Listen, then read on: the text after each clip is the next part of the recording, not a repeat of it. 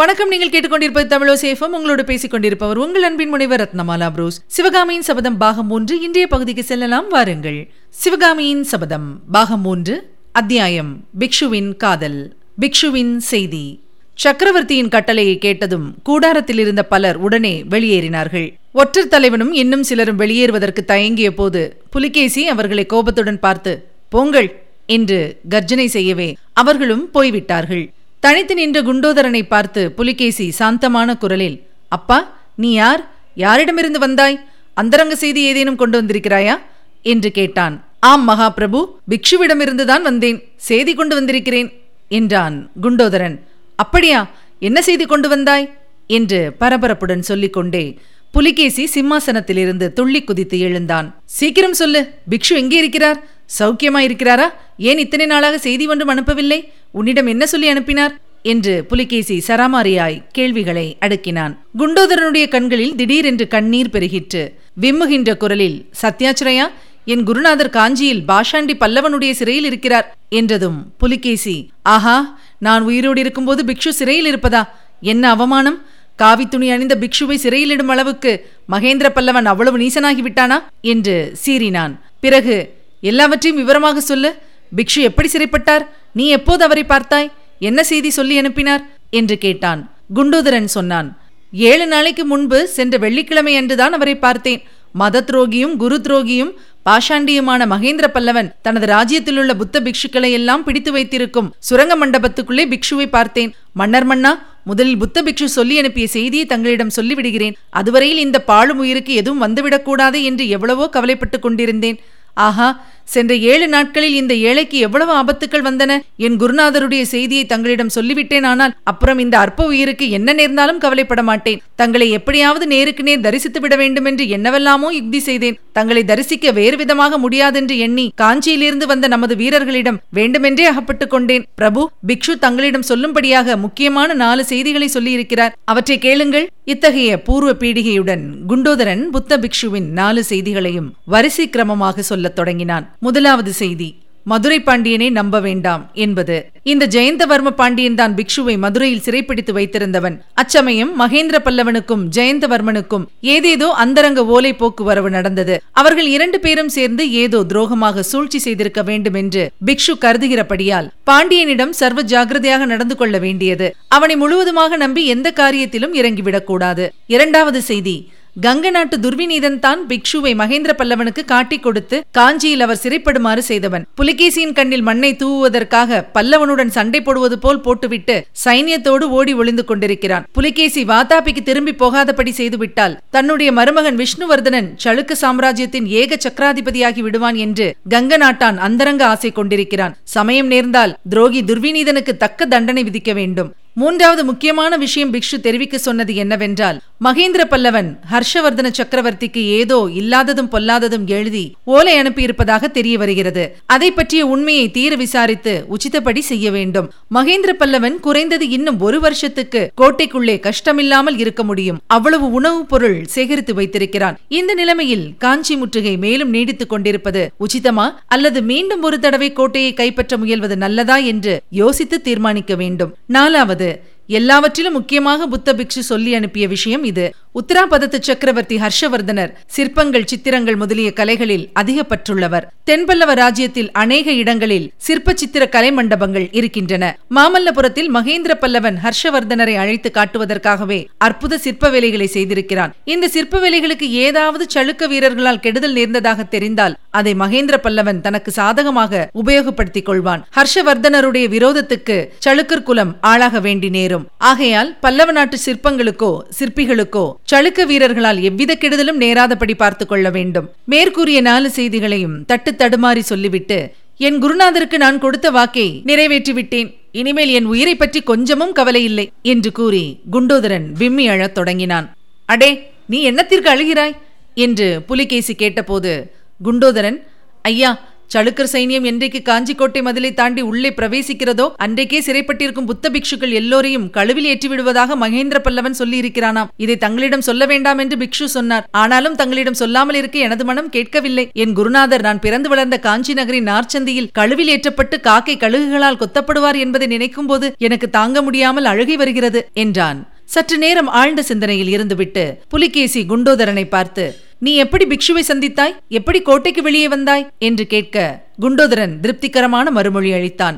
பிக்ஷுவின் யோசனைப்படி தான் பல்லவ ஒற்றர் படையில் சேர்ந்திருப்பதாகவும் அதனால் காஞ்சி காராக்கிரகத்தில் அடைக்கப்பட்டிருக்கும் புத்த பிக்ஷுக்களுடன் பேசி துப்பு அறிவதற்காக தன்னை நியமித்திருந்ததாகவும் அதிர்ஷ்டவசமாக பாண்டியனுக்கு ஓலை கொண்டு வரும் வேலை தனக்கு கிடைத்ததென்றும் கோட்டைக்கு வெளியே வருவதற்கு ரகசிய சுரங்க வழி இருக்கிறதென்றும் அந்த வழியாக தான் வந்ததாகவும் பாண்டியர்களிடம் ஓலையை சேர்ப்பிக்கும் எண்ணமே தனக்கு கிடையாதென்றும் கூறினான். அதன்மேல் புலிகேசி திரும்ப பிக்ஷுவிடம் போய் செய்தி சொல்ல உன்னால் முடியுமா? என்று கேட்டான். பிரபு திரும்ப செல்வது என் உயிருக்கு அபாயம். இருந்தாலும் இந்த உயிரை பற்றி இனிமேல் எனக்கு என்ன கவலை? தாங்கள் போக சொன்னால் போகிறேன் என்றான் குண்டோதரன்.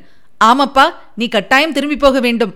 போய் பிக்ஷுவிடம் இன்னும் பத்து நாளைக்குள் காஞ்சி மாநகரில் அவரை நானே நேரில் பார்ப்பதாக சொல்ல வேண்டும். எது நேர்ந்தாலும் என்ன கேள்விப்பட்டாலும் அவர் கொஞ்சமும் கலங்க வேண்டாம் என்றும் எல்லா விவரங்களையும் நேரில் சொல்லுவதாகவும் கூற வேண்டும். உன்னால் முடியுமா? என்று புலிகேசி கேட்டான். பிக்ஷுவை பத்து நாளில் நேரில் பார்க்கப் போவதாக புலிகேசி சொன்னவுடன் குண்டோதரனுக்கே உண்மையில் தூக்கி வாரி போட்டது. அவன் முகத்திலும் கண்களிலும் நாம் என்றும் கண்டிராத ஆச்சரியத்தின் அறிகுறி காணப்பட்டது. மேற்கூறிய சம்பாஷணை நடந்து ஒரு வாரத்திற்கு பிறகு காஞ்சி மாநகரின் தெற்கு கோட்டை வாசலையும் மதிலையும் காவல் புரிந்த வீரர்கள் எல்லாம் குண்டோதரனைப் போலவே ஆச்சரிய கடலில் மூழ்கினார்கள். ஏனெனில் அந்த கோட்டை வாசலுக்கு எதிரே அகழிக்கு அக்கறையில் வராக கொடி பிடித்த தூதர்கள் இருவர் குதிரை மேல் நிராயுத பாணிகளாக வந்து நின்று தாங்கள் கொண்டு வந்திருந்த கொம்பை வாயிலே வைத்து பூம் பூம் பூம் என்று ஊதினார்கள். அவர்களுடைய தோற்றமும் அந்த கொம்பின் முழக்கமும் அவர்கள் சமாதானத்தை நாடி வந்திருக்கும் புலிகேசியின் தூதர்கள் என்பதை எடுத்து காட்டின ஆஹா இதென்ன விந்தை? வாதாபி சக்கரவர்த்தியா சமாதான தூது அனுப்பியிருக்கிறார்? இது கனவா நனவா? என்று காஞ்சிக்கோட்டையை காவல் புரிந்த பல்லவ வீரர்கள் அளவில்லா வியப்பை அடைந்தார்கள். நம்ப முடியாத அந்த அதிசய செய்தியானது அதிசீக்கிரத்தில் மந்த்ராலோசனை மண்டபத்தில் இருந்த மகேந்திர பல்லவரை சென்றடைந்தது. இனி கேட்கலாம் அடுத்த பகுதி. மகேந்திர ஜாலங்கள். காஞ்சி மாநகரில் பிரதான மந்திராலோசனை மண்டபத்தில் சபை கூடியிருந்தது. மந்திரி மண்டலத்தாரும் அமைச்சர் குழுவினரும் பிரசன்னமாகி இருந்தார்கள். சக்கரவர்த்தியும் குமார சக்கரவர்த்தியும் சிம்மாசனங்களில் நடுநாயகமாக வீற்றிருக்க அருகே ஒரு தனி பீடத்தில் சேனாதிபதி கலிப்பகையும் அமர்ந்திருந்தார். தளபதி பரஞ்சோதியை மட்டும் அவ்விடத்திலே காணவில்லை. கோட்டை பாதுகாப்பு முயற்சியில் ஈடுபட்டிருந்தபடியால் அவர் மந்திராலோசனைக்கு வர முடியவில்லை போலும். சபையில் கூடியிருந்தவர்களின் முகத்திலெல்லாம் லேசாக கவலை குறி தோன்றியது. எல்லோரையும் காட்டிலும் அதிகமான கவலை சபையில் எழுந்து நின்ற பண்டகசாலை அமைச்சர் பராந்தக உடையார் முகத்தில் காணப்பட்டது. உடையாரே முற்றுகை ஆரம்பிக்கும் சமயத்தில் நீர் உறுதியாக சொன்னீர் அல்லவா? குறைந்தது பதினைந்து மாதத்துக்கு வேண்டிய தானியங்களை நம் பண்டகசாலையில் பத்திரப்படுத்தியிருப்பதாக முற்றுகை ஆரம்பித்து ஏழு மாதம் தானே ஆகிறது? இன்னும் எட்டு மாதத்துக்கு இருக்க வேண்டுமே. மூன்று மாதத்துக்குத்தான் தானியம் இருக்கும் என்று சொல்கிறீரே? அது எப்படி? என்று சக்கரவர்த்தி கேட்டார். பராந்தக உடையார் குரலில் கலக்கத்துடனும் சொல்லில் தடுமாற்றத்துடனும் கூறினார். பல்லவேந்திரா நான் எதிர்பார்த்தபடி சில காரியங்கள் நடக்கவில்லை. எதிர்பாராத காரியங்கள் சில நடந்துவிட்டன. நகரை விட்டு வெளியேறிய ஜனங்கள் பலர் புள்ளலூர் சண்டைக்கு பிறகு நகருக்கு திரும்பி வந்துவிட்டார்கள். தொண்டை மண்டலத்தில் உள்ள சிற்பிகள் அனைவரையும் தலைநகருக்குள்ளே கொண்டு வந்து சேர்க்க வேண்டும் என்று தங்களுடைய ஆக்ஞை பிறந்தது. இதனால் ஐயாயிரம் பேர் அதிகமானார்கள். நமது கடிகைகள் கல்லூரிகள் எல்லாவற்றையும் மூடி ஆசிரியர்களையும் மாணாக்கர்களையும் வெளியே அனுப்பிவிடலாம் என்று முதலில் யோசனை செய்திருந்தோம். கடைசி நேரத்தில் தாங்கள் அவ்விதம் செய்ய வேண்டாம் என்று கட்டளையிட்டு விட்டீர்கள்.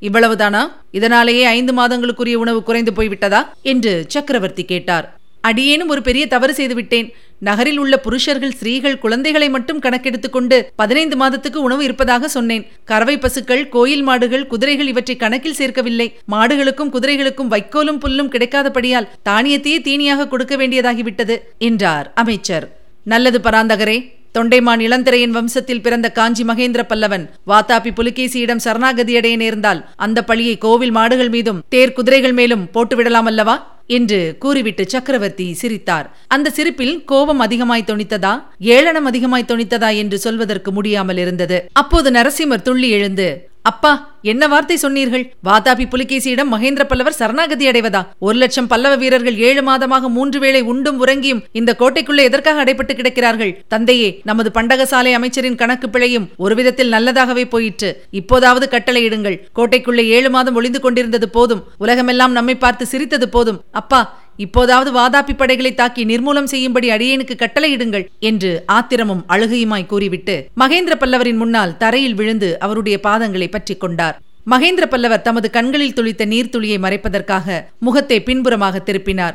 ஒரு நொடி நேரத்தில் சக்கரவர்த்தி மீண்டும் சபையின் பக்கம் திரும்பிய போது அவர் முகத்தில் பழையபடி கடுமையும் ஏளன புன்னகையும் குடிக்கொண்டிருந்தன தம் பாதங்களை பற்றி கொண்டு தரையில் கிடந்த மாமல்லரை அவர் தூக்கி நிறுத்தி மாமல்லா உன்னை வெகுகாலம் நான் அந்த புறத்திலேயே விட்டு வைத்திருந்தது. பிசகாய் போயிற்று. மூன்று தாய்மார்களுக்கு மத்தியில் நீ ஒரே மகனாக அகப்பட்டுக் கொண்டிருந்தாய் அல்லவா? அதனாலே தான் பெண்களுக்குரிய குணங்களான ஆத்திரமும் படபடப்பும் உன்னிடம் அதிகமாய் காணப்படுகின்றன. உலகில் வீரச் செயல்கள் புரிய விரும்பும் ஆண்மகனிடம் இத்தகைய படபடப்பும் ஆத்திரமும் இருக்கக்கூடாது. நரசிம்மா மல்யுத்தத்தில் மகா நிபுணனான உனக்கு இதை நான் சொல்ல வேண்டுமா? என்றார். மாமல்லருடைய உதடுகள் துடித்தன. தந்தையின் வார்த்தைகளுக்கு மறுமொழி சொல்ல அவருடைய உள்ளத்திலிருந்து வார்த்தைகள் பொங்கி வந்தன. ஆனால் அதிக ஆத்திரத்தினாலேயே அவரால் பேச முடியாமற் போய்விட்டது. மகனுடைய நிலையைக் கண்ட மகேந்திர பல்லவர் குழந்தாய் நீண்ட காலமாக பொறுத்து வந்திருக்கிறாய். இன்னும் சில நாள் பொறு. நீயும் நமது பல்லவ வீரர்களும் உங்களுடைய வீர திறத்தை எல்லாம் காட்டுவதற்குரிய சந்தர்ப்பம் சீக்கிரத்தில் வரப்போகிறது. வாத்தாபி படை இன்னும் சில தினங்களுக்குள் கோட்டையை தாக்கும் என்று எதிர்பார்க்கிறேன். அந்த தாக்குதல் வெகு கடுமையாயிருக்கும் என்றும் எண்ணுகிறேன். அதை சமாளிப்பதற்கு நாமும் நமது பூரண பலத்தை பிரயோகிக்க வேண்டியதாயிருக்கும். பல்லவர் வீரத்துக்கு மகத்தான சோதனை வரப்போகிறது. அதற்கு நாம் எல்லோரும் ஆயத்தமாக வேண்டும் என்றார்.